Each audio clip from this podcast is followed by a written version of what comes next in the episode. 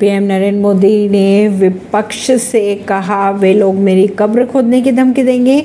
उन्हें पता ही नहीं, जो डर जाए वो मोदी नहीं पीएम ने छत्तीसगढ़ में कहा कि जिनके दामन दागदार होते वे आज एक साथ आने की कोशिश कर रहे हैं। वे एक दूसरे को कोसते थे। उन्हें लगता था कि वे एक साथ आकर मोदी को डरा पाएँगे, लेकिन ऐसा नहीं होने वाला।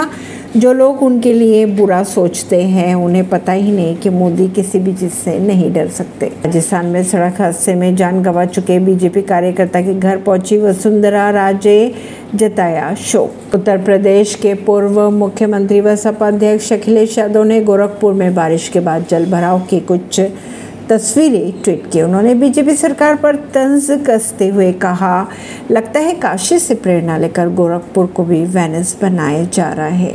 ऐसी ही खबरों को जानने के लिए जुड़े रहिए से रिश्ता पॉडकास्ट से। परवीन चलिए दिल्ली से।